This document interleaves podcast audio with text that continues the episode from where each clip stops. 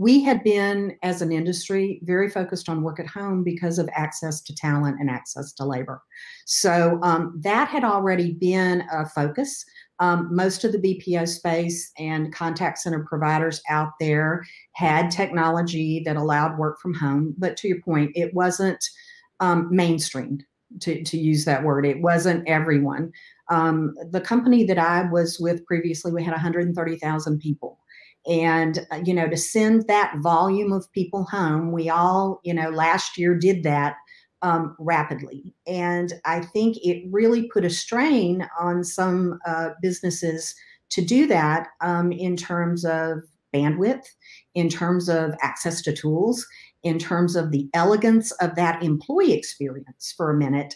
You know to give a great customer experience you need to have employees that can elegantly work from wherever. And I think, you know, a lot of companies were exposed in their ability to do that. And so you see them putting um, more energy into those tools and a lot less energy into brick and mortar um, and into locations and facilities. Everyone's thinking about work differently. And I think, you know, as we roll into this year, I'm at least seeing a lot of companies not think about going back to their old ways of doing work, but really put investment and innovation into adapting to this new work at home as their new normal. And I think that's smart because I think that is our reality. I think there's an expectation on um, the new generation and the new workforce of how their work's going to be, the tools they're going to interact with, and that impacts how they feel about where they work um, and their ability to provide the kind of customer interaction that you want them to do so it can be differentiated for your brand. And so, what I'm seeing out there is a total focus on maintaining now that work at home environment as kind of the primary environment in many instances.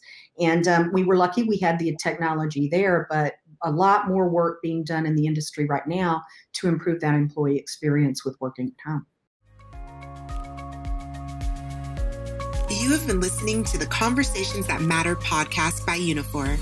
Make sure you subscribe to our podcast on your favorite podcast player and rate and review to enable us to create relevant and valuable content for your business. If you'd like to learn more about conversational service automation, visit uniphore.com. Have a great day.